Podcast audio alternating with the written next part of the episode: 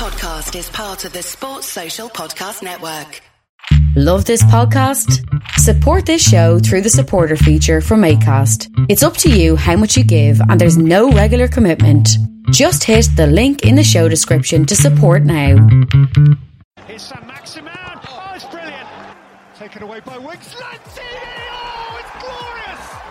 Prowse who strikes it. Stamford shot. Oh, brilliant. And Pogba. Oh, what a finish. Came out to Jimenez. Picked that one out. What a goal by Harry Kane. Saka 2-0. Jesse Lingard. Oh, thumping finish. The champions of 2021 are Manchester City. Here's Sam Maximan. Ladies and gentlemen, boys and girls, children of all ages, EPL Index proudly brings to you the best prediction podcast in the world, A Tad Predictable, with your host, Tadiwa Chanakira, and his guest, it's Guy Drinkle. Oh, man, oh man, oh man. If you're like me, you're probably still bobbing your head to that new theme music that we got. That beat slaps. I- I'm I'm still so excited about that. Um, obviously, brand new season. Welcome everyone to a tad predictable. This is episode 36. We're in the 30s now. Um, and I'm super excited to have our guest on this week super excited for you guys to be coming back and joining us. We've had a little bit of a hiatus. The suits upstairs allowed us to take a break. I mean, it was a hectic Premier League season, as everybody knows.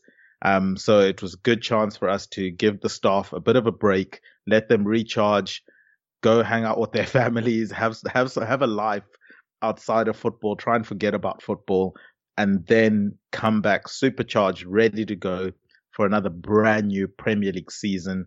And once again, I'm so glad that you guys have come back. For those of you that are new, welcome.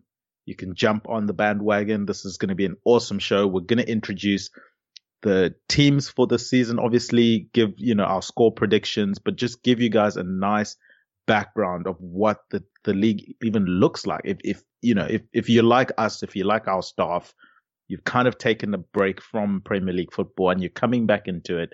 You want to, you know, figure out what's going on. Who should I be predicting, to, you know, is going to win games and by how much and all of that good stuff. But I'm definitely not doing this alone. I always bring in a guest and there's no better way to start off a season than bringing in our executive producer, Guy Drinkle. Guy, first and foremost, welcome back to a brand new season. And what did you spend your time doing during the break? Was it Olympics? Was it what, what was it? recording other football podcasts. no, that was not the edict. The edict was to forget about Uh, football. well, I had to do a daily Euro pod, and then obviously Dave dragged me out every weekday, and then the season was basically starting. So yeah, I basically Oh, that is- nothing's changed for me. That is terrible. I, I had a nice long break. I thoroughly enjoyed the Olympics. Um, I just, I kind of wish they, they would, n- kind of like Hunger Games, but not really, where they need to nominate one random average Joe from the world population that gets thrown into these events without training or anything, just so we can get a proper appreciation for some of these athletes and what they're doing. I, I don't know if you would be on board with that. I think that should be the decathlon. That should be the decathlon. A bit of everything. No, Awesome man. stuff. I mean, yeah, that that could be really fun. But Guy, um, obviously we had a really fun season last season on Tad Predictable, our debut season. Uh, I, I thoroughly enjoyed hosting it. We're back. We got renewed for a second season. It's always nervy on your debut season whether or not you get renewed. We got renewed as executive producer. I'm sure that is something that uh, you're chuffed with. Yeah, it's always good, especially one where I come on and I'm the face and the voice and everyone's favourite guest, obviously. I don't doubt that at all. Um, but yeah, let, let's get into this Premier League season slowly. You know, we can kind of relax. It's the opening weekend of the Premier League season, as we're saying. And, you know, we're, we're trying to help everyone and, and maybe help me as well. And I know you've been podcasting all summer, so you you you you're the perfect person to have on because you're clued up on everything that's going on with every single club. I have no doubt about that. But um, let's figure out what's going on in the Premier League. What are your initial thoughts on you know this season coming up? And obviously we've we've got the full ten fixtures to get to, so we're we're going to crack on with those. But I'm just I'm just curious in terms of overall as a season. Uh, uh, is is this a season that you excited for, nervous for? What what are you feeling? I'm quite excited for because Liverpool have defenders, which is obviously helpful. But I think it should be good. I think not everyone's done huge amounts of business, but you look, Man City have obviously spent hugely, and obviously the Kane rumours don't go away. Liverpool obviously got Konate, but they are rumoured to get probably one more. Chelsea are about to spend big um, on probably the. Mm, I don't know. It depends how much you rate Kane and Lukaku, but probably the most important signings of the uh, of the window. Arsenal are doing very much Arsenal things. and it looks like that'll continue with their goalkeeper signing. Um, I think the main ones that are probably that of interesting are, are Villa and Crystal Palace because Villa obviously losing their talisman, their best player, but you look at the business they've done around that Buendia, uh, Ings, by uh, by Bailey, and then getting people like Tuanzebe and Ashley Young just to fill in the squad. I think they'll be interesting to look because they've obviously improved in numerous positions rather than just trying to replace Grealish in a Warner. And Crystal Palace basically had to remake their whole team, so it'll be interesting to see how well they do. But uh, yeah, I think it'll be an interesting one. I think the teams that have came up, they are, I think, play a decent amount, decent football, especially Norwich and, and the little bits and bobs I've seen the Brentfords and I, I don't know. Watford's change football style must change every manager, so God knows. Um, but yeah, I think I, I think it'll be a good season. Yeah, I'm I'm thoroughly looking forward to it. I think the biggest thing for me is just returning to a normal season where the fixture list isn't so congested and just allowing the players to actually, you know, give us the best that they can because a lot of these players were playing through injuries, not getting enough time to recover, barely getting a chance to breathe, and and they've got a game, you know, up their heels. And also, fans are back, guy. Um, I think that's a huge factor for some of these players. It's a huge factor for us fans. We need our football. You know, this, this is one of these things that we love as an escape, as as as a bonding thing. You know, going to a game with a loved one, going to a game with a friend, I, I think that's so massive. And then some of these players, I'm looking at them and I'm thinking, I think they play better when fans are there. They they want those away fans, you know, um, chirping at them. They want their home fans cheering them, that kind of thing. So it's it, it's a really exciting season for me. But you mentioned one team earlier, or, or both teams actually in in in your summation there. We start the season on a Friday. They're not messing around. They're not waiting for Saturday. They said Friday, we're going to kick it off. It's Brentford versus Arsenal. And you mentioned Arsenal there with some of the business that they've done. They've spent money. I, I don't think that, you know, the, the complaints of not spending money can be raised, uh, this season. Maybe you can then raise where the money is being spent. And I suppose then that argument kind of spins and spins and spins. But they have spent money, as you said, big money signing of Ben White. Uh, I think being the face of all all of the transfers that they've made and then they're going away from home to a Brentford side who very exciting project in the championship in terms of heavily influenced by analytics and data or data, uh, depending on where you come from. But what do you think of this game? I, I think it's so fascinating. You've got an Arsenal side, you know, obviously they've got that documentary this season, which I'm going to be glued to. but um, they travel away. It's it's it's an Arteta team that's probably facing a lot of pressure um, to start the season well because Arteta's had some time there now. He should have imprinted what he wants in his team by now. You would expect. So going away to Brentford, arguably, you know, people are thinking, oh, he has to get three points. There's no excuse. It's a promoted team. We're Arsenal. We're trying to get back into the top four you know, ambitiously, hopefully challenging for the title as well, but definitely trying to get back into the top four. And then you come up against a very tricky, well drilled Brentford side. Tell me what you're thinking for this one. Yeah, it's almost an unknown because I think coming into this season, I've seen Norwich, I've seen Watford in recent years. But Brentford, I'm not a big championship watcher, but I mean, you hear of him, Ivan Toney, uh, I think it's Mathias Jensen Mbeumo, I think that's how you pronounce his name, Rico Henry.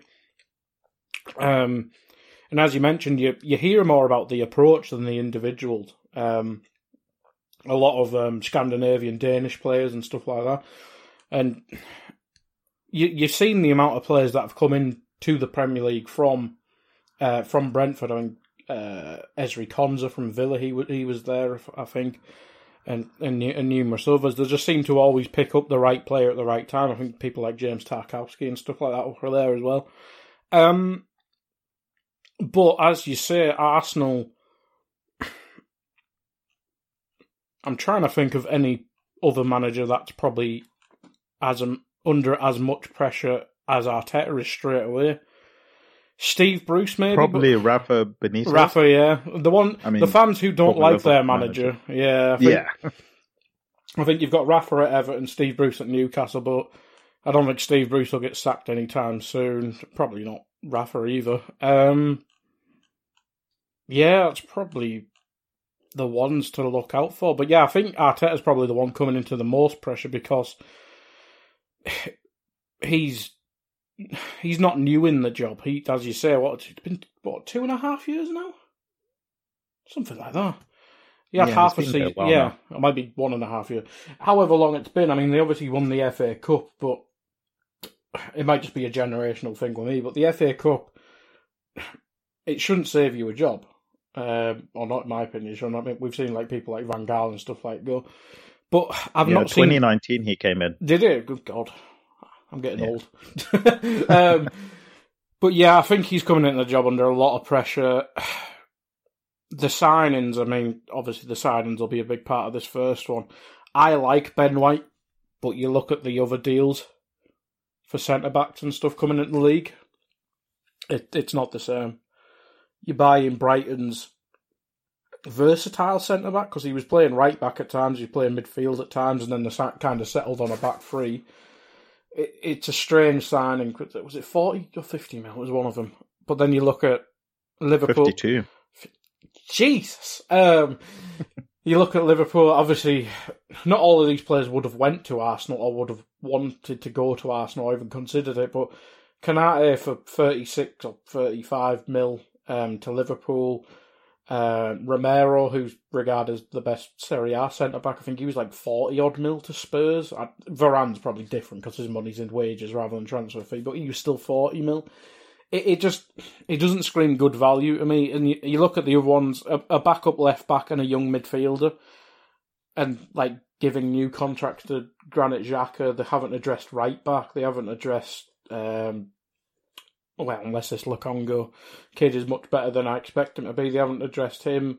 They haven't got rid of people like Willian and stuff like that. Um, it, it's a strange summer for Arsenal. I think they've kind of, I think they've kind of gone sideways of anything while spending a decent amount of money. I think they're favourites for this game, but that's probably me not knowing anything about Brighton more than anything. Brentford. Did I say Brighton? Yeah. Yes, I did. Um, it's because I said Ben White and Brighton, but Brentford. Um, but yeah, they're they're such an unknown. I, I have to make Arsenal favourites, but it really wouldn't surprise me any result because Arsenal. I think they were like the second best form team finishing the season. But it's a new season, and I kind of think they'll start off terribly again, and then rescue the well, I say rescue, they finished eighth, but then end the season when there's no pressure quite well. So I'll say a tight game. I'll say two one Arsenal, but as I said, I don't think any result would surprise me. Yeah, I, I, I don't think it would, and Brentford are going to be one of those sides where because they've got that unknown advantage and because they're so influenced by analytics I think they could sneak some games. And we've seen in past seasons Arsenal susceptible to stuff like that, where Arsenal going in, you're expecting them to win, and somehow they struggle. Um, so obviously you are on the show, and it's been a running gag on this show that you always prick draws. Um, so in honor yes. of you being on this show, I'm going to go for a 2-2 draw. I do not trust defenses at the start of the season, and probably there's going to be a theme throughout um, my predictions here. But for for game week one, but I just don't think defenses are settled enough um, early on. You're looking at the fitness levels of players. A lot of players aren't going to be willing to run back uh, to help out the defense, and it's just going to give an opportunity for the goal scorers. I'm looking at you know the likes of Ivan Toney who may not play, and I, I suppose that will scare many fantasy players because I'm assuming he's one of those that's going to be quite highly owned. But he's in my team. If, yeah, so if if he plays, I think he's in with a shot for his first goal, and that's just going to skyrocket his value on fantasy. But with a two-two draw, guy, uh, I really think that this could be an exciting game, and we will see you know how they how they get on. But we move on to another team that's facing maybe a manager that is facing pressure in Ole Gunnar Solskjaer in that he's just signed a brand new four year contract. He's made big moves in the transfer market, you know, highlighted by the bringing in of Jadon Sancho and Rafael Varane. Man United have to challenge this season, in my opinion. I, I, I don't know if top four is enough, considering the firepower that they've brought in and obviously just defensive stability they've brought in, but also I think expectations are going to be slightly higher for Ole. They finished second last season. Um, how do you see them, you know, handling a very, very difficult Leeds side? I mean, they were surely the neutrals team of the season. They were so fun to watch. And I'm not expecting anything different from them this season in terms of bringing that energy, they they haven't looked great in preseason, but uh, I don't put too much weight in preseason games. Um, and I think they were kind of saving their energy for once the season starts. And I think this is going to be a fascinating game.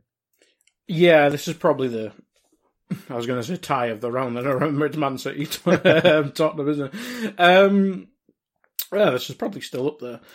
Yeah, I think you, you're spot on about Ole and pressure. I think it might not be coming from behind the scenes because I think their owners will be happy with top four because we know what the Glazers are. They they want to keep in the Champions League for money, and then if if they keep in the Champions League, I know they've invested this summer, but I think it needed that investment. If they stay in the Champions League without investing huge amounts now that they've finally put backed with two big signings, or let, let's say one and a pending signing because Varane has had the longest medical in football history.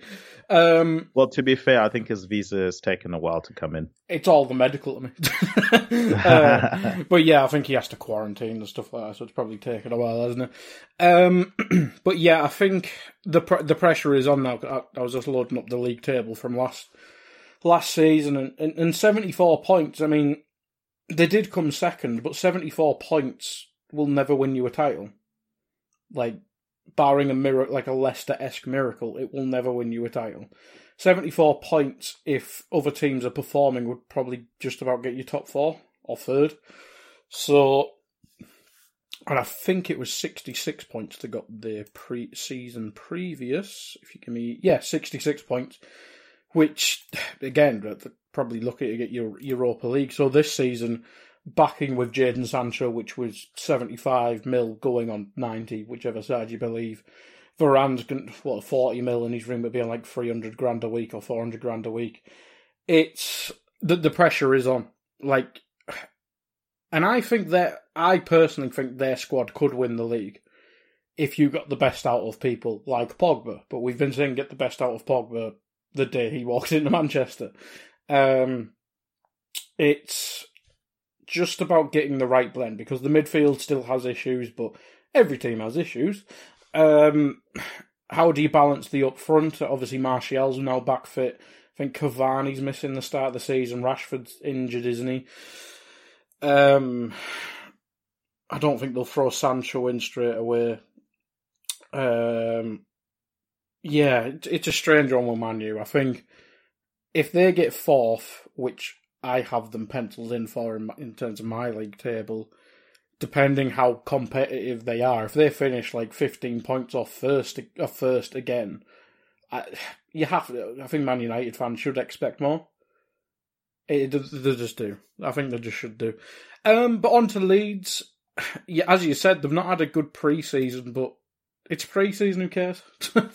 Obviously, it helps if you have a really good pre-season, but as long as you perform when it matters, um, it doesn't really it doesn't count for anything other than getting your fitness up. But is second season syndrome a thing? That's probably the only question mark about Leeds because you look at the squad. The, the defence really settled in the second half of the season when um, Llorente came in. I think he might be missing the start of the season. I'm sure I saw he was had a knock um, on Twitter earlier Yeah. on. Yeah, um, so the defence might have a couple question marks till he's back. Um, the bought Firpo, didn't they, from Barcelona, so that's an improvement at left back or a more specialised left back because he had um, uh, Alioski play there, if I remember correctly. Um, yeah, and if you look at Leeds overall, I think for them to perform, you need certain members to do well. Bamford needs to score. Um, Raphinha needs to create. Uh, Kalvin Phillips needs to just play the be the maestro. But anywho, uh, focusing more on the game, I think Man United have a few question marks who they'll play up front because, as I mentioned, uh, Cavani's missing, Rashford's missing, uh, missing. probably Greenwood, Martial. Depends if they want to throw Sancho in straight away. Probably Dan James, maybe if he's fit. Um, and Leeds, if I remember correctly, United battered Leeds last season. I'll say United win, and I'll say 3 1 because I think Llorente is quite a big miss for them. And I'm backing Greenwood because even though he's a United player, I quite like him. So 3 1 United. Uh, Man United because they're both United. he, he's a phenomenal finisher, I think, um, in terms of strike, young strikers in not just England but around Europe. In terms of the specific game, um, I think it's going to be once again, as I said, as the theme for me this um, game week one. I think it's going to be a high scoring game. I'm going to go with a three-two. And I've been tossing and turning about who gets the three, who gets the two, because I don't think either either side's defenses are going to be settled. I mean, Luke Shaw arriving late, uh, having you know done well at Euros, is he is he going to be fit and firing, ready for the season? I'd imagine Wan-Bissaka is fine. Looking at Harry Maguire once again, someone that was involved in the Euros, but he seems to be fine and ready to go. Um, and then who plays next to him? That that's the thing. As we said, Varane's not in yet. Bailly's got an uh, he had the Olympics, so he's still out for a while. It's it's, it's um Lindelof again, who Oh, has it's always been shaky Lindelof. for- who has been shaky for Man United. So I can see them shipping a few goals in that one. And then you look at Leeds. Can Bamford do it again? I think is the big, big question for them. Um, I, I think everyone in and around him should still keep the same levels. I'm hoping it's whether or not he can step up again with those goals. So I'm, I'm, I'm gonna go with the three-two Leeds win in this one. I think they cause Ooh. an upset at Old Trafford. I think it's going to be game of the weekend. I know we got Tottenham, um, Man City later down the line, but I think this one's going to be the game of the weekend, and I am thoroughly going to enjoy that one. Guy, I don't know if this one's going to be game of the weekend for you because I know you secretly love Brighton um, as one of your underdog teams, but they come up against a Burnley side that every single season gets predicted to be relegated and somehow they stay up. Neither club hasn't done as much business as maybe the fans would have wanted. yeah. Certainly me, you know, outside looking in, yeah, yeah, yeah. I don't think the clubs have done enough to address the problem areas um, for for either of their respective teams. I'm looking at Brighton still not having that out and out goal scorer that's going to get them the goals they need. Um, and then Burnley, we know that Sean Dyche works on on on a very very small budget, and he kind of has to figure out what to do there. Um, yeah, I, I'm very confused about this game. I like the football that Brighton played towards the end of last season and throughout the season. And I think they're going to come unstuck again in this game in terms of not having someone that can just put the ball in the back of the net. So I'm, I'm going with a 1 0 Burnley win off the, off the bat. And it's obviously going against my mega goal scoring theme that I have going on that I've set up for this podcast. But I was going to say it's the nine game, games in two games. if there is a game that I'm going to call a 1 0 in, it's going to be Brighton versus, uh, it's going to be Burnley versus Brighton. Yeah, I think two of the more defensive, te- oh, they certainly were last season, two of the more defensive teams. Um, Brighton surprising because I think when you look at the squad and stuff like that, you'd probably think, ooh, fancy going forward. But then they realised they have no striker.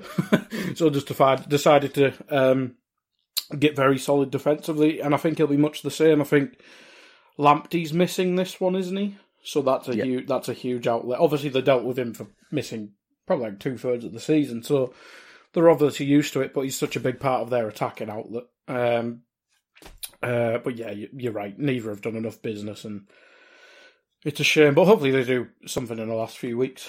Um, but in terms of this game, I think this will be quite boring, as you say. If Brighton had a striker, you'd predict them to like be pretty safe each game, but they just don't. I'll say one all, um, because never doubt Sean Dyche. Although I'm, pretty, I'm, don't Burnley usually start off terribly? Then everyone, as you say, then everyone says they're definitely getting rele- relegated. Then it's just mid-table form for the rest of the season, and they're perfectly fine. Uh, you know what? It's the first uh, pod of the season. I'm back in my team, or my, my second team. 1 0 Brighton. Let's go. Oh, go on, son. Let's go. Okay, so we're, we're going head to head on that one. Lallana scoring, a, Lallana scoring a worldie. There's nothing it that can stop be, it. Hey. It does. Uh, that's that's fascinating. Um, yeah, so I've gone a 1 0 Burnley win. You've gone 1 0 Brighton. You've backed your your underdog team there.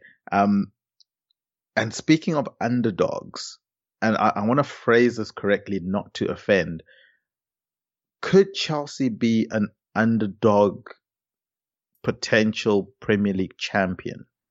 In that, I'm sure majority of people will have Man City penciled in to be winning that mm-hmm. trophy again, just objectively looking at their squad.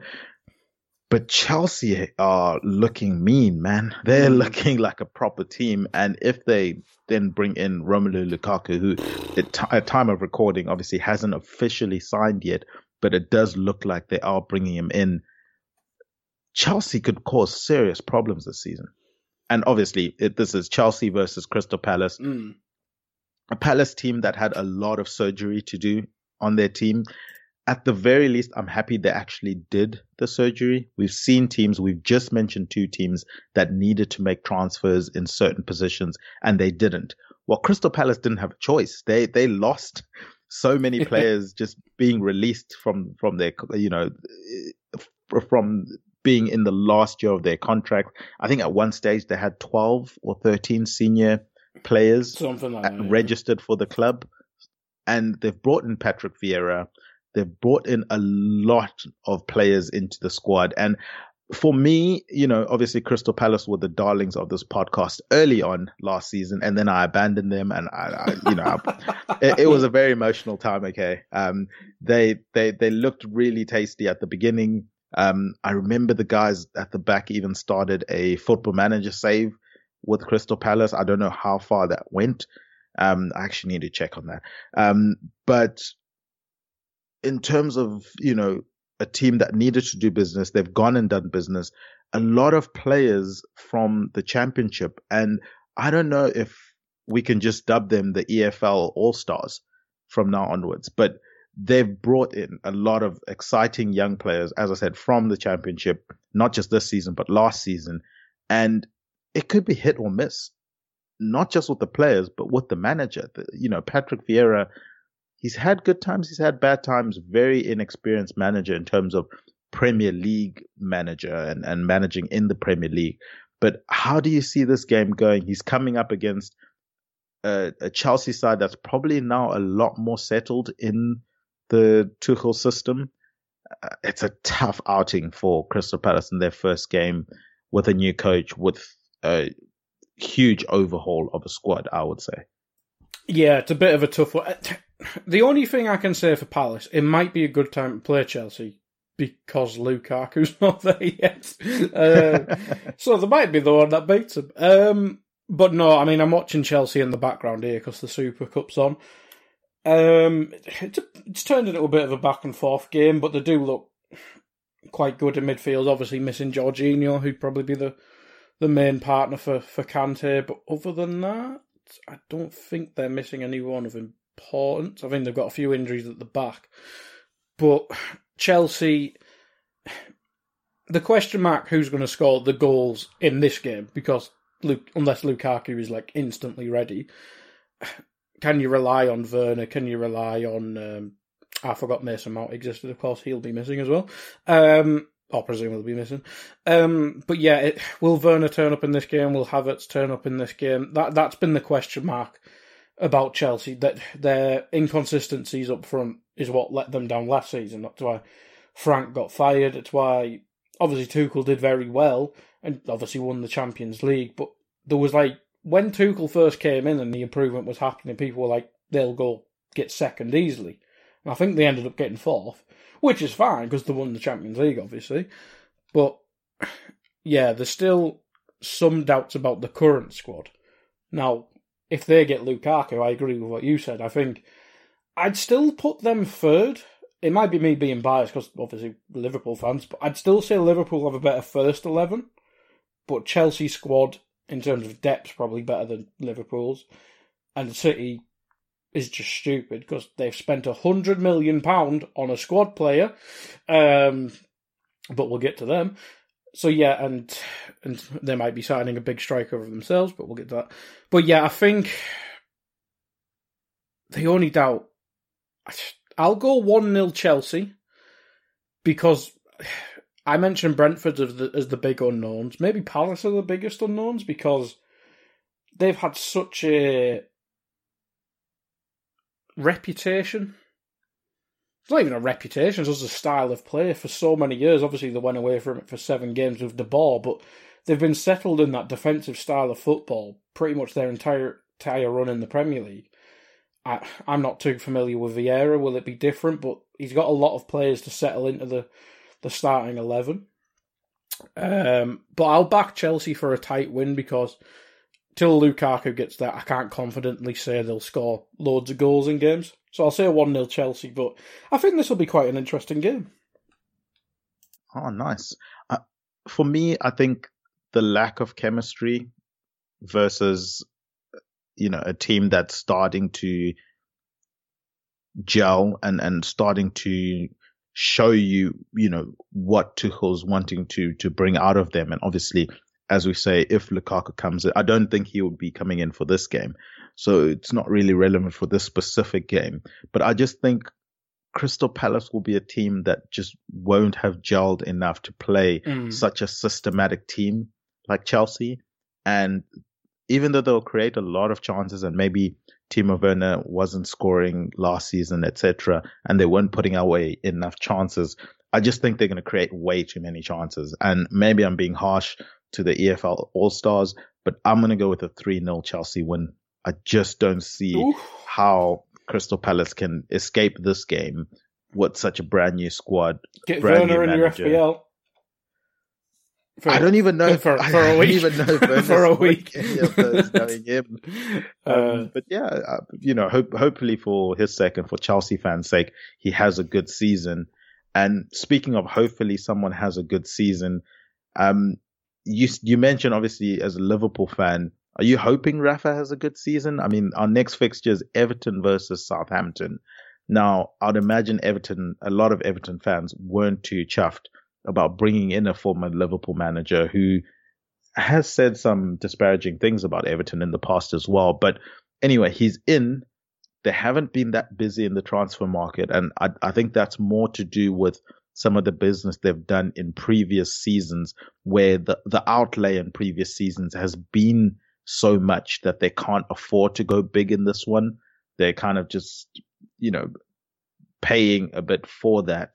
Um, so it's kind of weird. Rafa always going into jobs where he's not financially supported as much as you'd Mm. hope he would be. I, I would have been really interested to see Rafa being fully supported at an Everton side who would be hoping to, at the very least, be ready if one of the, in inverted commas, traditional big six aren't performing this season and they can get into one of those European spots, if not a Champions League spot. That, that's surely what Everton would have been aspiring to. But for this specific game, a Rafa Benitez coach side that will probably be really tactically disciplined against a Southampton side who fantastic manager, but there's a lot of drama happening behind the scenes in terms of ownership and lack of backing. So it's just, I guess it's two sides with owners that one can't really back because of what they've done in the past and another owner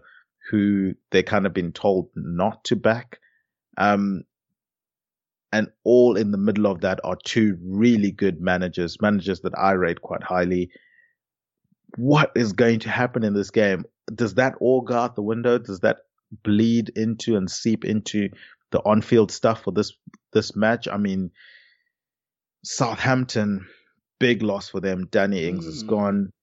Um, are you predicting them to score in this game? Is, is is that it? You know, does life continue without Danny Ings, or do they kind of stutter their way through the beginning of the season? Well, Adam Armstrong signed two days ago, and obviously Blackburn's league season started, so he would have. I don't. He he wasn't in their squad, but he would have obviously prepared for the season with them, I presume. Um, so maybe he is match fit ready. Obviously, he won't have a huge understanding with, with, with the systems and all that jazz because Southampton's tactics are run as hard as you can for 90 minutes and then you will die by February.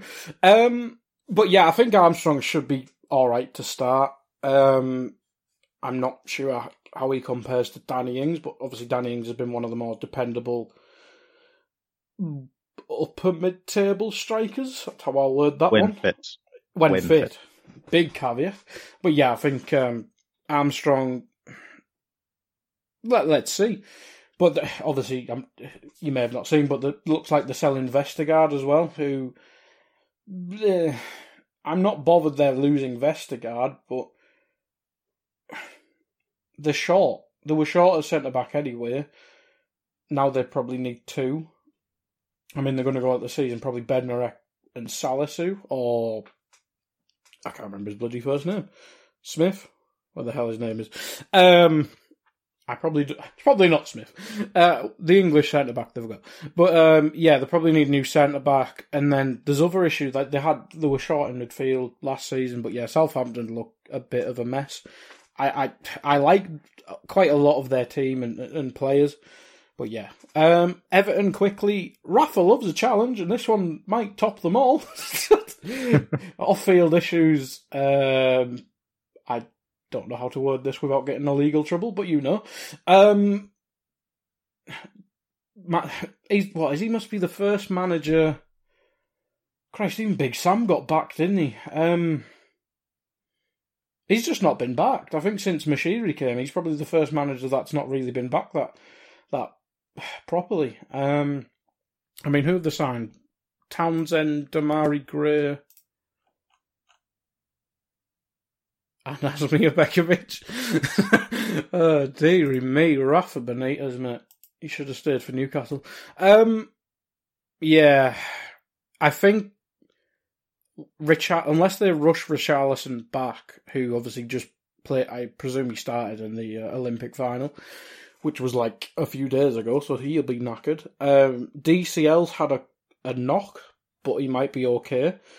Um, see if Moise Kean can be a thing this season. But I mean, Ever- the thing about Everton is they do have a good squad. We saw it at times last season. Their home form was like awful, wasn't it? And their away form was like top four. So if Rafa can find a way of balancing that out, they're probably a Europa League squad. And as you mentioned, they've just got to hope the big the big lads or the two North London clubs are bad again, unless they kind of fall off a smidge. Because I mean, we'll hint at either way, but my top four is Manchester, Chelsea, and Liverpool. Um, but yeah, Everton they have a good squad. It's just will it fit with Rafa? I think so. Can he get? Can he get like um, James Rodriguez playing? You'd hope so. I know they apparently had a falling out of Real Madrid, but he's kind of stuck there, so might as well play him. But yeah, it'll be interesting to see. But in terms of the game itself, I mean, when it does rain, it pours on Rafa Benitez, doesn't it? No, I'll be boring. First draw, 1 0. Oh, welcome to the club. Welcome to the club. I'm surprised it took you this long. Um, yeah, um, in terms of this game, I, I think one thing we always know about Rafa is he'll always do enough. He'll always just do enough to, to get yeah. by. And he's come into a tricky situation. This game, I think he's going to just do enough and win it 2-1. I, I think that Southampton players are going to be, it's going to be a tough task to get them up in terms of morale. And obviously they're being paid money to play football. They should be professional, but there's just a lot going on at the moment there. I mean, even the Ings, you know, transfer out to me from the outside looking in, it, it, it seemed so sudden. And I'm wondering, did the players even know this was happening?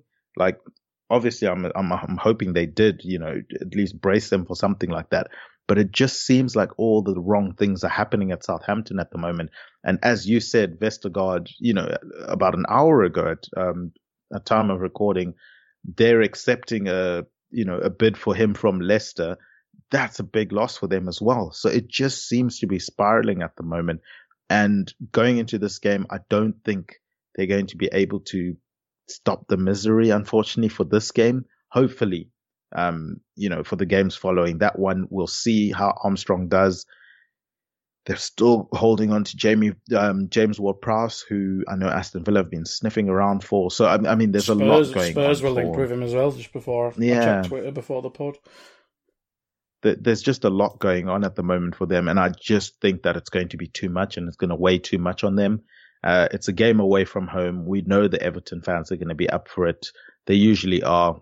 To be interesting to see the reception that Rafa gets but I think Rafa will do Rafa things and grind out to win in this one. If it goes um, badly, they can just boo the manager. It's fine. yes, I guess so. I guess so. But Guy, we've obviously hit the halfway mark here, yes. and we spoke obviously in the production meetings a couple of weeks back and leading up to this one that how we wanted to set up the season a huge game for us in terms of this podcast was Bank It or Burn It. And obviously our champion, um, Jody McInnes won it last season. We, there was a tie at the end of the season and they had to go head to head for the last game week of the season, her and Alex Le Tissier and Jody ended up winning that one at the end. So, you know, I, I know the, she got the, the trophy was sent to her. I don't know if she would have posted the pictures um, by the time this podcast comes out, but I know she was saying she was going to post definitely before um, the the weekend starts. Um, I don't know if it's picture with the trophy or whatever, but the trophy is with her. Um, I don't I don't know if it's left her site, and she's very bullish, saying that she's going to hold on to that title for this season as well, and be the a tad predictable Bank Burn It champion for 2021, 2022. But we're going to ease ourselves into that tournament. For now, we're just going to do, you know, sit back, relax, and we're going to test guys' knowledge of the Premier League Hall of Fame inductees. Now, obviously, this is a, a, a new thing, the Premier League introducing the Hall of Fame and, you know, the 2021 inductees were announced and I don't want to give their names out and, and you'll, you guys will realize in a second why I don't want to name them quite yet. Uh, I don't, I don't want to give Guy any clues here and I, I, and I don't know if he's Googled them, um, just to be familiar, but he was instructed not to. Um, but anyway, Guy, we're going to play a little game here where you're going to have five points to start off with and you're going to ask me a question that will obviously give you hints to reveal the person that I'm currently looking at on the screen in terms of one of these uh, Hall of Fame inductees. Each question that you ask, you will lose a point. So you're trying to retain as many of those five points as possible. And um, every time you guess a player's name, you if it's incorrect, you lose a point as well. So have you got those rules? Yes, sir. Okay, so we're gonna start this one off with um let's see. All right. Okay, I've I've, I've got a player now. Ask away. Did he play in London? No. Did Wait, wait. Let me just confirm. he- No. Someone made a late move to West Ham. No, they did not. So no London. That's not a question. Um, Manchester. Did- No. That's- Uh, Liverpool. No. You got two questions or guesses left. That's. Does it have to be like? Can I ask you? For, right, can I ask you what position he played, or is that too? Or is that too specific? Yeah, you can ask because you've got five questions. You Right. can ask. Right. Let's see how many points you can get. what position did he play? Played as a striker. Is it Alan Shearer? oh, you got it with the last one. You keep one measly point, guy. Um, it's not a great start, I'll be honest. You got one point. Um, let's see how you do. Obviously, now you, you're kind of getting into the swing of the game. Um, We'll keep go it to going even if I don't win. we'll go to round two, and obviously it does make it easier because now Alan Shearer is off the board, and I, I won't be mean and, and click on him again. But let's. so I have to just Okay. guess a player straight away. You, you could, but you lose a point there. I only But, have one okay. left, don't I? Sorry? I only have one left. No, I? no, no, no. Oh, is it reset to five? The next, yeah, it resets. Oh, okay. five. I was going to say that's a hard bloody game. no, no, no. It, it resets at five. You got five questions or five guesses. Oh, for the next person. I've got them on the screen now. Right. What position did he play? Striker. Uh, did he play in the northwest of England? No. Three questions left or three guesses left. Is did he play for Arsenal? Yes. Thierry. Henry, No. Dennis Bergkamp. One point again. Guy, what is going on? Well, it was a 50-50. Yeah, but yeah. Ask better questions. You you I, I thought that was spot on. you got one point. That's You had consistent. and you're left with one. I, I don't think anyone would be happy with that. Only, Conne- anyway, only okay. Connect is happy with one point when we do this. And if anyone's not played Only Okay. Connect, it's hard. Sorry. This is the second last round. We're going to do four rounds of this.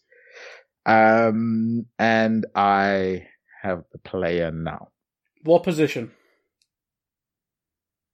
Midfield. Did he play in the Northwest? Yes. Is it Roy Keane? No. Shit. Um, am I allowed to swear? I am now. um, Two guesses. Uh, questions. Let's beat one. Go on, take a guess. I've got two. Is it Paul Scholes? No. Damn. So now it's between. Oh. Right, now I'm not counting this because you didn't answer the question. Is it central midfield or just midfield? Like, clarify for that for me because I might help okay. Yeah, I'll clarify. Centre midfield. It's Gerard. Yeah. Damn it! Ah, one point, guy. You're a Liverpool fan. What? All right. Last round. Okay. Okay, here we go. Last round. Redeem yourself. You've you've got three Frank points out of rounds out of a possible fifteen. Wait, I haven't said anyone yet. if it's Frank Lampard, I do admire. I do admire the tactic, but um, all right. Uh, I've got a player. what position? Midfield. Frank Lampard. No, that's too. Is it? Did he play in the Northwest? Yes. Have I named him on this Three podcast? questions. No. Oh You God! two guesses left. So midfield is not central So a midfielder that played in the Northwest that you haven't mentioned yet. Beckham. Yes. Woo! What a shout! What a shout to end it off. That that was good. Okay, you you got better towards the end. I am box You're office. asking. You're asking better questions. Um. Yeah. Okay. So, out of a potential twelve points, you got a whooping five points. Um. Yeah. I'm quite happy with that. The less said about that, the better. I think. Well, Uh, guys, we will move on to Leicester City versus Wolves.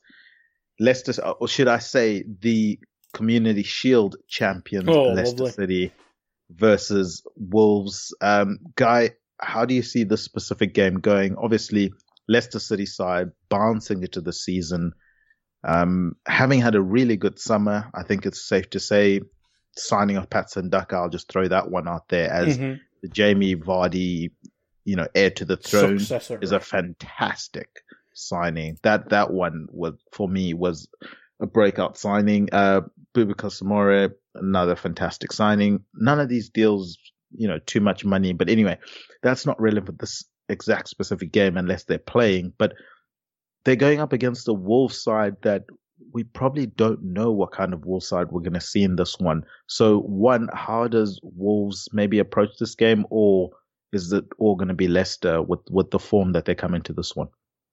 Yeah, I think Leicester will be heavy favourites because I think Wolves, only going off by reputation and people who watch the odd bit of Benfica, that Bruno Lage was is quite an attacking coach, and obviously Nuno wasn't. So it's quite a lot of a, a lot of change. Um, whether they keep the three at the back system or four at the back, they haven't done a lot of business of the. Um, and I will double check that whilst I'm scrolling. I mean, they've signed Trincão, who wasn't, and, and replaced the goalkeeper with a worse goalkeeper. So, yeah, if they play four at the back and go uber attacking, I, I, I worry for Wolves because Conor Coady ain't built for four at the back. Willy Boly ain't really built for four at the back. He's probably the best suit, but he's not that good at, at that. Um, yeah, I think Leicester. If Leicester find the right balance up front, because Vardy obviously had a down season last year, or down half a season, I should say, and Iheanacho became the man. If they can find a way to probably start them two, because as you say, Daka's probably uh, Vardy's successor, so probably be Iheanacho and Vardy for now. But when you went at the Community Shield, they had Pere- Perez on the right wing and started Maddison, obviously, and, and Barnes is back fit. But I think if you get a front three, or in, in some way, shape or form, Barnes, Iheanacho and Vardy, I think that's probably your best bet. So if if, they find a way to find that balance, um, and obviously deal with the defensive injuries, which they are by signing Vestergaard, obviously, I, I think Leicester will have a good season. But in terms of this game in general, I think Leicester are heavy favourites just because I don't. I think it'll take a little while for Wolves to find the balance because they've been, well, they've just been stuck in free at the back for so long. Um, hmm, three one Leicester. Yeah, I'm going to go 3 1 Leicester as well. That's exactly the score that I had. I just think that the potential shift to a back four is going to be trouble for West for Wolves to start off the season, and they they're going to have to grow into it. Um, yeah, and I think Leicester coming in with confidence, with attacking firepower, and it's one of those beautiful situations for them where now they might not need to rely on Jamie Vardy keeping form all season. Um, we saw Iheanacho step up when Vardy wasn't necessarily as consistent. Um, they've got another guy to step up as well, and Patson Daka, who I've already waxed lyrical about. But Guy, speaking of waxing lyrical, I think it's only fair to wax lyrical about this next team's transfer window. I thought Aston Villa did really well in this transfer window, considering they were, if you want to say, losing um, their star player, their you know one of their talisman. But I mean, they got a hundred million, so I don't know yeah. if it's necessarily losing in in from that perspective. Obviously, as a Villa fan, it's sad to see him go, but they got probably the most they could probably get in that 100 million, which is fantastic. Um, City have obviously overpaid, but that's what release clauses are for to make a team overpay to get someone. And Aston Villa have invested that money really well. We've mentioned the likes of Danny Ings coming in. You also have other players that have come into their squad that I think is going to help them. Buendia being one, Leon Bailey exciting, got the experience of Ashley Young coming in. Tuanzebe on loan is a decent move. I think it's a solid move to just give some depth to that squad. They're coming up against the Watford side who I cannot for the life of me figure out. I've tried researching on them. I've tried reading up on them. I've tried listening to podcasts about them and I still have no clue what Watford side is going to pitch up um, this weekend on Saturday. I- have given up. If if you can help us out, that would be great. But from my perspective, uh, I, I, think the newcomer, they, they, they, for me, they struggled um, at the back in preseason, mm. and I think they're going to struggle again in this game because Aston Villa are bringing a new, for me, more balanced attacking side into the season um, opposed to where everything was kind of going down Jack Grealish's side. Yeah. And I think that balance is going to help them out in this game where Watford can't really just isolate one player and say, we're going to mark that player out. No, it's going to be coming from all over the place. So I'm going with the same score that I went with the previous game in 3-1, but I'm going Aston Villa 3, Watford 1. I've given Watford a goal purely because I have no clue what Watford are this season. They might be a goal scoring team. I genuinely do not know.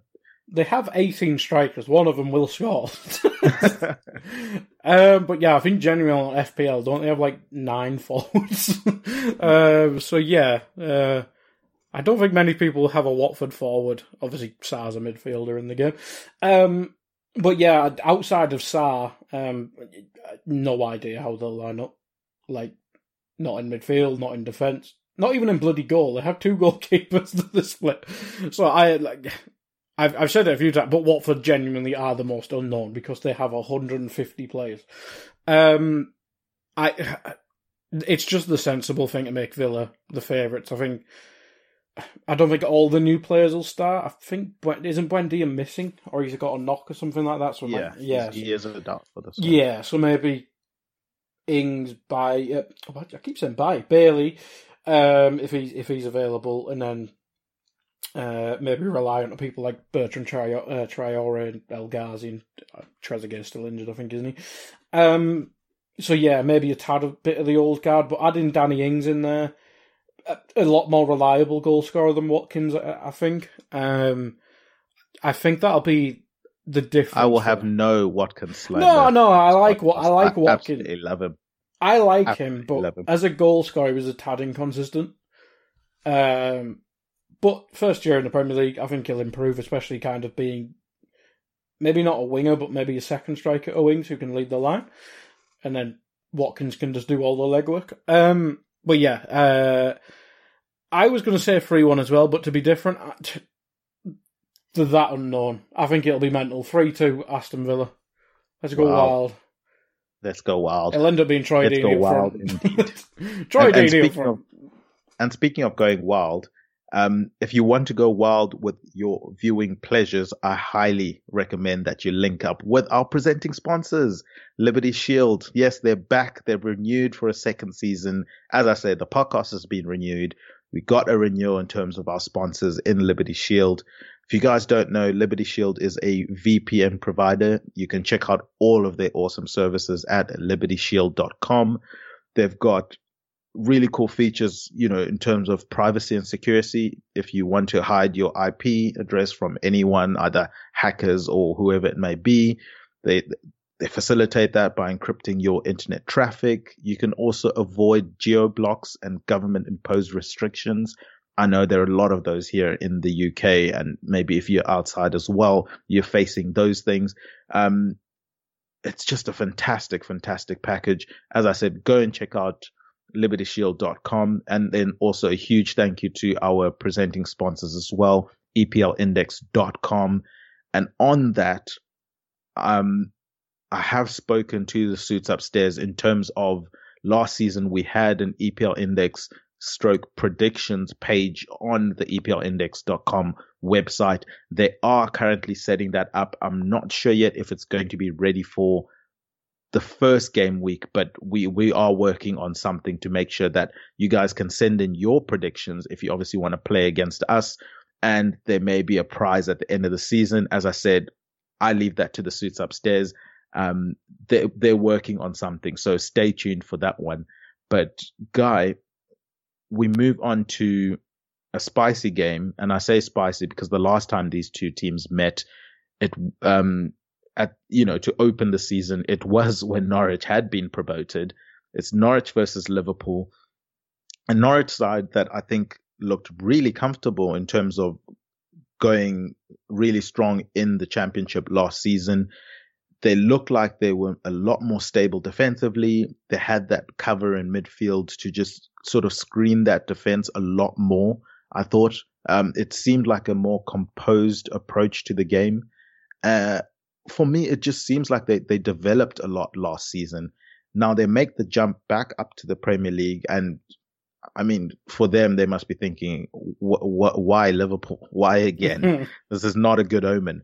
But how do you see this game going? Um, Norwich versus Liverpool. Obviously, Liverpool, as we say, is your team. So you would have a lot more background on there. And I guess maybe a tidbit for fantasy players are they bringing in Tsimikas for that 4.0? Bloody hope so. uh, I, I, presume so because I think Milner will probably start in midfield, going going off the uh, pre-season starting eleven. So for neutrals who's not following us, uh, we had a game Sunday against Atletico, uh, Athletic Bilbao, and we started like uh, Jota up front, and the midfield was uh, Milner, Naby and Elliott.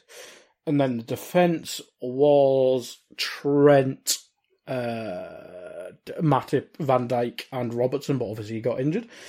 So I presume that'll be the midfield, maybe one swapping in for Elliott. Uh, but yeah, Tsimikas, hopefully. Jeez, I can't be dealing with Milner at left back in 2021. Um, yeah, hopefully Tsimikas is starting uh, left back.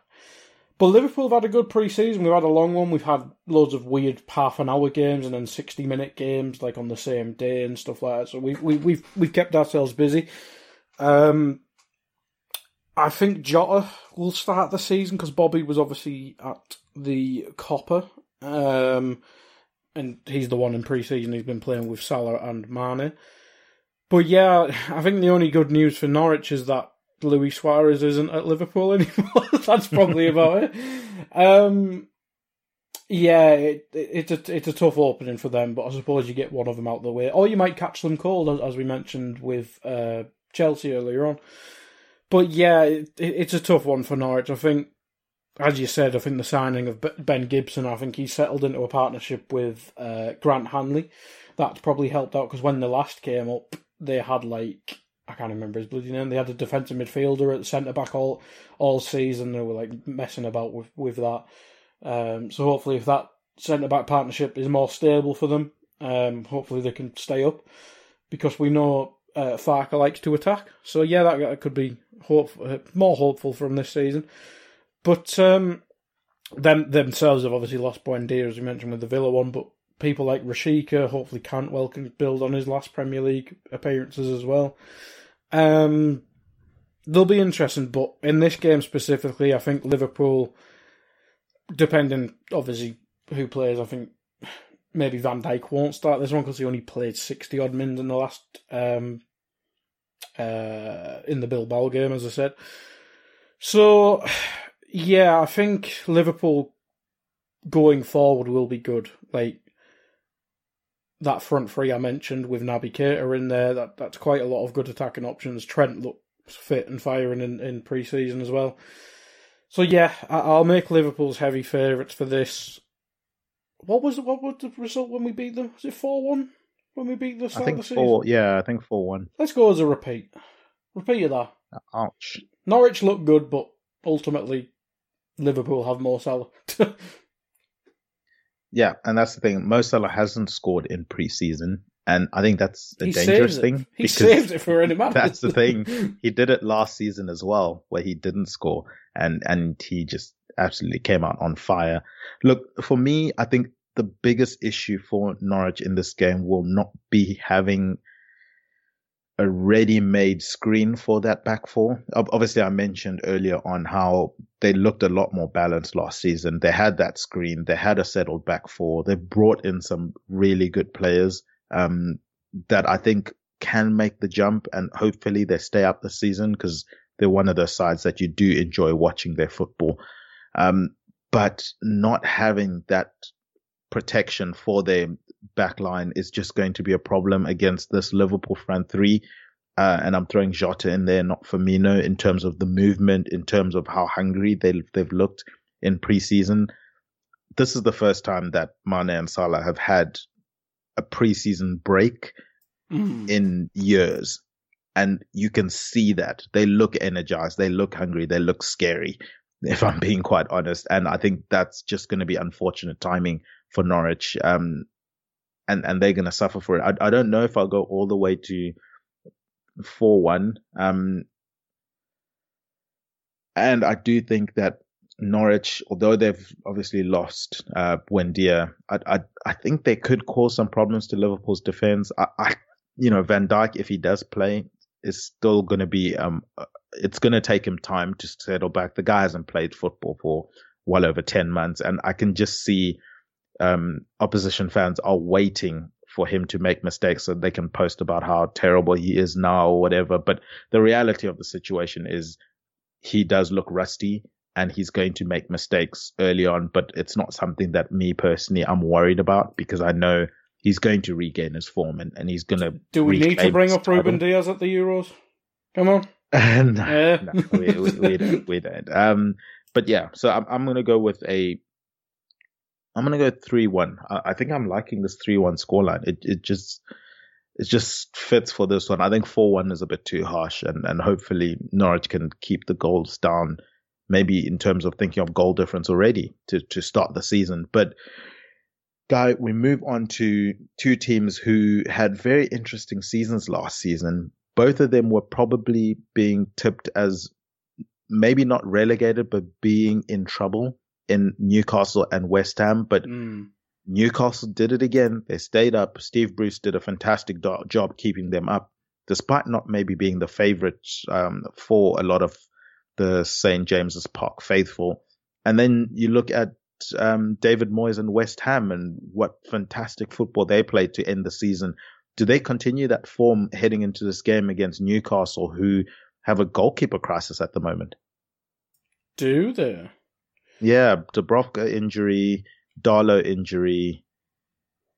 It, it's not looking good. Mm, maybe Fred, maybe Freddie. Woodman gets a game. He's been on loan at Swansea for a few years, Yeah, and Chelsea like just it. conceded against Villarreal. Interesting There's stuff. hope for But yeah, Palace oh, yet. Sorry.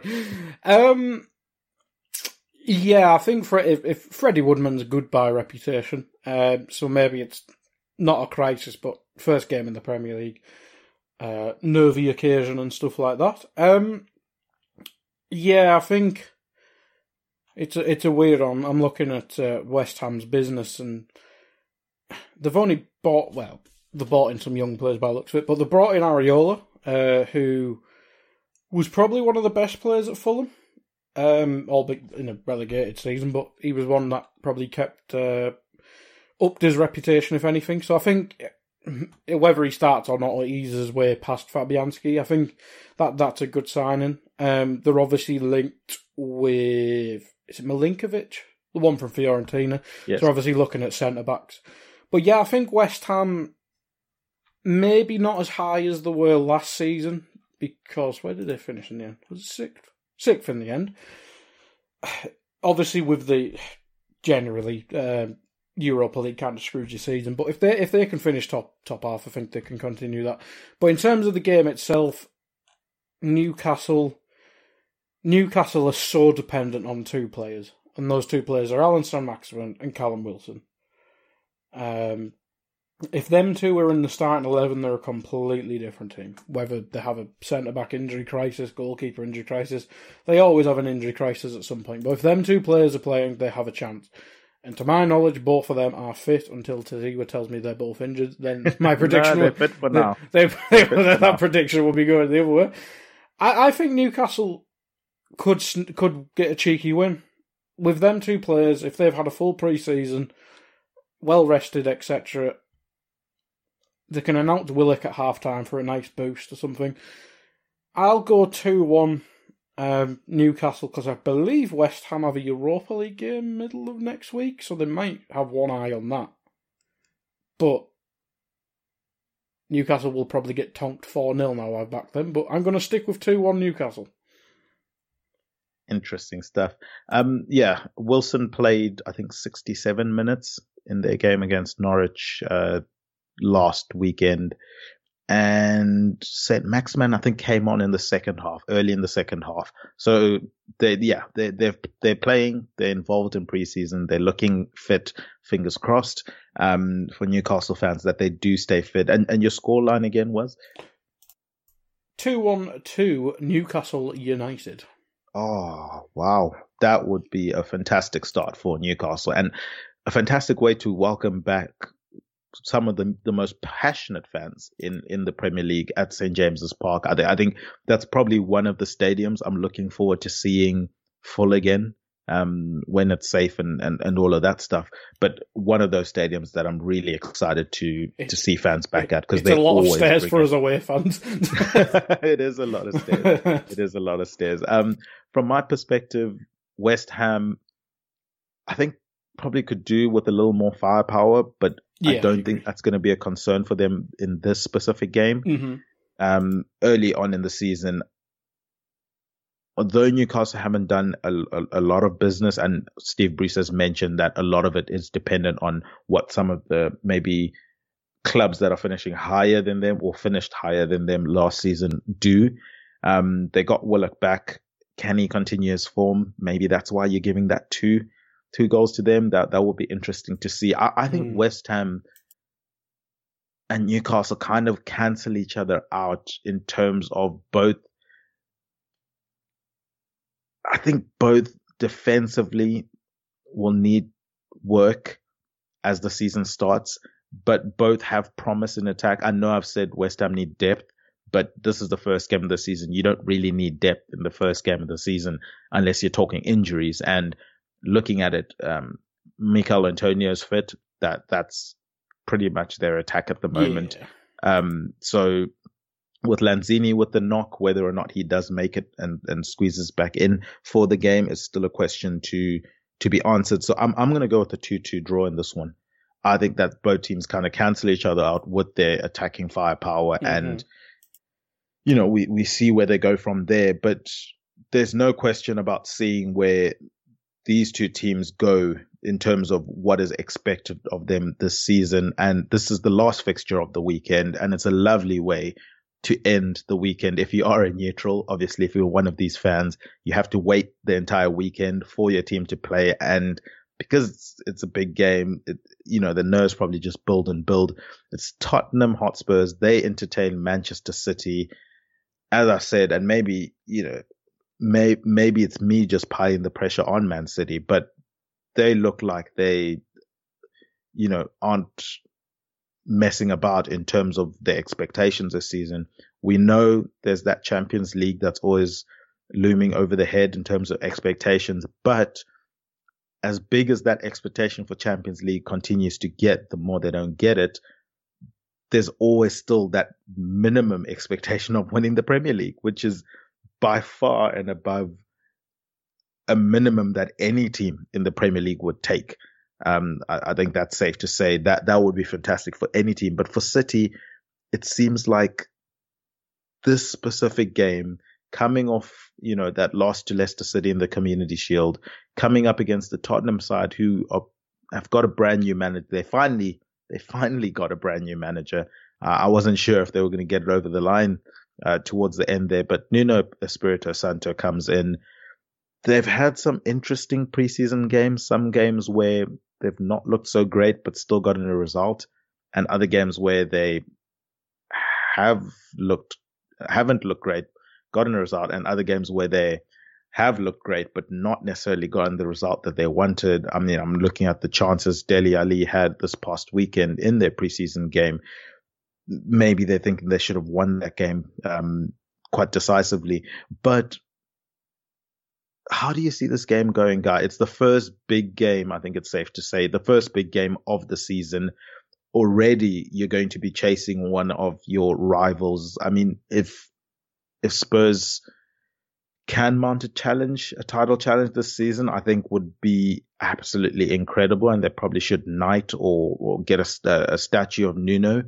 Um, I don't think that's going to be the situation. I think top four is probably the maximum they should be aiming for, hoping for. Um, and, and then they, you know, they see how they get on in the season. Whereas Man City, in terms of Premier League, as I said, they know they want the Champions League, but Premier League, they've got the squad to go and win this. And I, I, I'm always an advocate of squad depth. Usually, it comes to to the forefront when it comes to a league campaign. And City have the best squad in the league. Mm-hmm. Uh, Chelsea second for me. Um, it's a toss up between Liverpool and Man United in terms of squad. Mm-hmm. Um, and and then it kind of goes on from there. But how do you see this game going? Um, Man City have a lot of players that still need to come back, either from injury or extended holidays, etc. Tottenham, the obvious glaring one that still needs to come back. Someone on a really long holiday.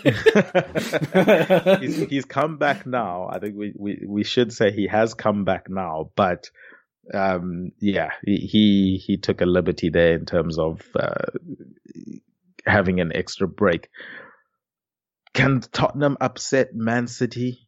Um, Nuno getting his first win. He's got the fans in the ground with him. A Man City side that maybe is on the ropes a little bit to start the season. When it is there a better time to play Man City than first game of the season? I think they're kind of one of those teams that once they get going, it's it's impossible to stop them. Yeah, I think it, it, it's a good point about playing them so early on. Obviously, Spurs are missing the odd um, late coming back. I think obviously Romero, the new signing. I'm guessing he's been training with them, but obviously he was late back because he we won the Copa. Um, and then main men Harry Kane. Anyone else I'm missing? Uh, Ryan Sessegnon got a hamstring injury. Tanguy Ndombele hasn't featured. Yeah, that's weird. That one, isn't it? Um, yeah, and I mean the explanation for that was they, he, they he wants to go. yeah, the polite explanation was it, it wasn't the right time to bring him back or something in, into the game. Um, but anyway, that, yeah. Speak so for I want to leave Tottenham, please. uh, but yeah, I think I think you're right. I think it's a good time to play Man City because they have a lot of English people, um, like Sterling, Grealish, obviously new signing, Harry Kane soon to be new signing. Um, Phil Foden's injured, isn't he?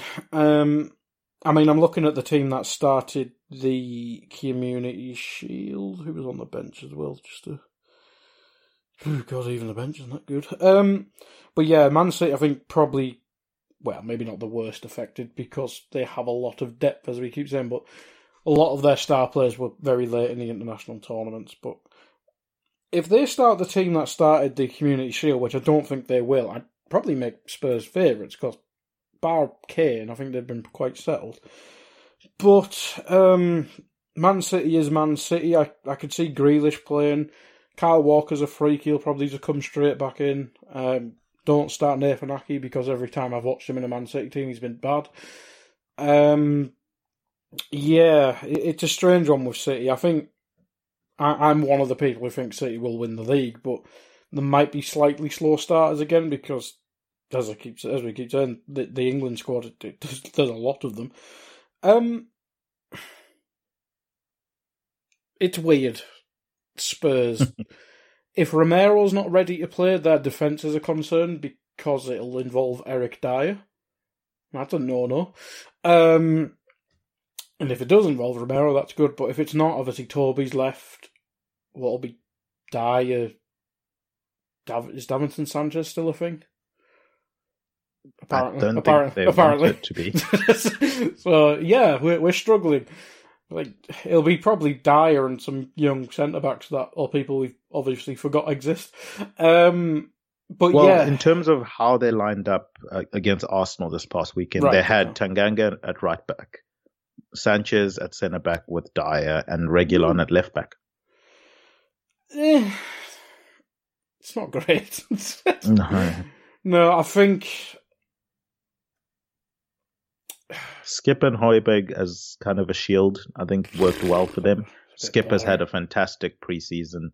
Um, I wouldn't be surprised if he starts mm. actually for them. Um, and then the three in behind Son were Bergwijn, Dele Alli, and Lucas. As I said, Alli's looked impressive yeah. without the finishing touch. Um, he's missed a few chances, but he's at least getting in those positions. Yeah, yeah, the problem for me is will they be able to deal with City's sort of triangles and, and yeah. the off the ball running and stuff. Defensively, you got to be really on it against them. The communication has to be great. I'm worried about Spurs' back four in that one. I'm going to throw mine out there. Mm-hmm. Um, I'm going to go crazy and go 3 3. Because. No defense, because just I, vibes. Let's go. No defense, just vibes. Because neither team will have a settled back four in this game. Yeah. I think Tottenham going forward have looked pretty decent. And as I said, if they if if Dele Alli can sort out his finishing, I, I wouldn't put it past him scoring in this one. Um, and usually these Tottenham Man City games are high scoring. Mm. And then I look at City with the amount of players that they don't have back yet. And it's kind of the blessing and disguise of signing so many quality players is a lot of them are going to be an international duty. But yeah, I've gone 3-3 for that one. I, I can certainly see it because, as you say, sometimes they're quite boring. Like the League Cup was terrible. Um, yeah, as you said, no defense, just vibe. Like Eric Dier, man. Um, yeah, I'll say two two just to be different. But yeah, I think man's. I forgot De Bruyne is injured as well. They are missing quite a lot, to be fair. Ah, screw it. Two one Tottenham. Oh wow. Let's go. Can't wait for Man City to win 4 0. Big spot. yeah. I'm backing Brighton, Brighton, Newcastle, and Tottenham. Let's go.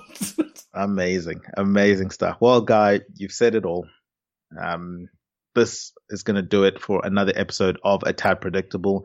Thank you so much for listening, guys. Um, obviously, first episode back, we kind of have to give you guys a brief view of how teams are looking, as well as then entering the predictions as well. So they won't be as long as these ones going forward. It, it, it's obviously just the first one. But Guy, do you have anything you want to plug, put over, or promote before we wrap up? Yeah, my bad on the length. I went very detailed on the first two games. Um, but in terms of plugged, um, probably one for the Liverpool fans. I was on the AI main podcast today. I think it's literally got released whilst I was on this one. Um, so yeah, check that out if you're a Liverpool fan, or if you're not. It's quite. This one was a bit football focused, but we do talk about general stuff as well. Um, but yeah, AI Pod, and then me and you will be joined by a new contributor over on AI Pro next week for Rate Don't won't we? Yeah, I'm stepping into the hosting shoes for that one, so that should be exciting. Um, from my end, you guys can check out all the awesome content on EPL Index website. That's eplindex.com. As I said, keep an eye out for um, that predictions page where you can send in your predictions for each of the games, each game week. Um, we'll let you know via the Twitter account for a predictable about what's going on with that one if you know it breaks before next week's episode. There are match previews on there as well. There are post match reviews, player performances, all of the news you could wish for, including transfer news. It's getting to that stage where teams need to either put up or shut up in terms of getting transfers in and selling people that they do need to sell, Liverpool. Um, and as I said, if you guys want a refresher on just what teams are looking like, go to EPLindex.com. All of the articles are on there for each of the teams, and, and you can kind of get an idea of how everyone's shaping up. Of course, there's the daily podcast show, the Two Footed Podcast with Dave Hendrick. Um, finally, you can also check out our flagship show that runs weekly. It's the EPL Roundtable. They had their first show back last week. Um, Kev DeVries sits down with panelists from respective EPL teams they do reviewings and previewings of the happenings around the EPL. Um, so if you want an in-depth of some of the specific teams, depending on which guests are on there, they do go into detail about their teams and the shape of those teams. So if you feel maybe you didn't get as much detail here because we have to go through all of the fixtures, I recommend listening to the episode they had last week Sunday. Um, and then obviously this show, you can check out the Twitter page at a tad predictable follow at EPL Index on Twitter, subscribe to the EPL Index podcast channel on all of your, you know, podcast providers. Give us five stars, write a positive comment if you are so inclined. That stuff really does help us out. I've been Tadiwa Chanakira. You can find me on Twitter at Tad Predicts. The lovely lady that does our guest intros, she is Jodie McKennis. You can find her at Spursy141 and she's got a YouTube show coming out as well. Um, I think it starts next week, so look out for that one. Um, I'm sure she'll be posting about that one, and she is our defending champion on a Tad Predictable, so I think she'll be posting pictures about the trophy and all of that good stuff there. We have a brand new intro song, as we mentioned at the beginning. A uh, huge thank you to Obi Semenya for sorting that out for us. He's at John Empire SA our producer behind the glass, and he was in front of the mic today. Huge thank you to Guy Drinkle. He's at Guy Drinkle on Twitter, the guy that never stops when it comes to football. Huge thank you for you coming on the show, Guy. And remember, Chisinga Perry. Taken away by Wicks. Chino Shura. Toward Prowse, strikes it. Bamford shot. Oh, brilliant. And Pogba. Oh, what a finish. Came out to Jimenez. Picked that one out. What a goal by Harry Kane. Saka 2-0. Jesse Lingard, oh, thumping finish. The champions of 2021 Manchester... Sports Social Podcast Network.